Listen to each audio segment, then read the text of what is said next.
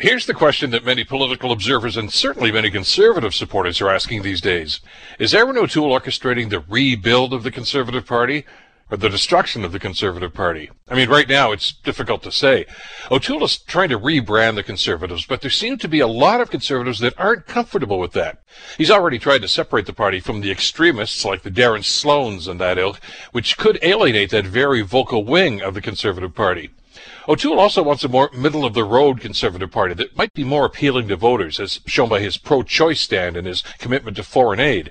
But at the same time, he seems to be attempting to negate the influence of his one time rival Peter MacKay, who is seen by many party members as the champion of middle of the road conservatism.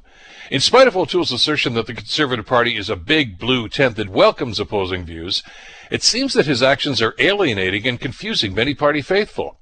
So as the Conservatives head into their policy convention, the champion of the extreme right has been banished. The champion of middle of the road conservatism says he's not even going to attend.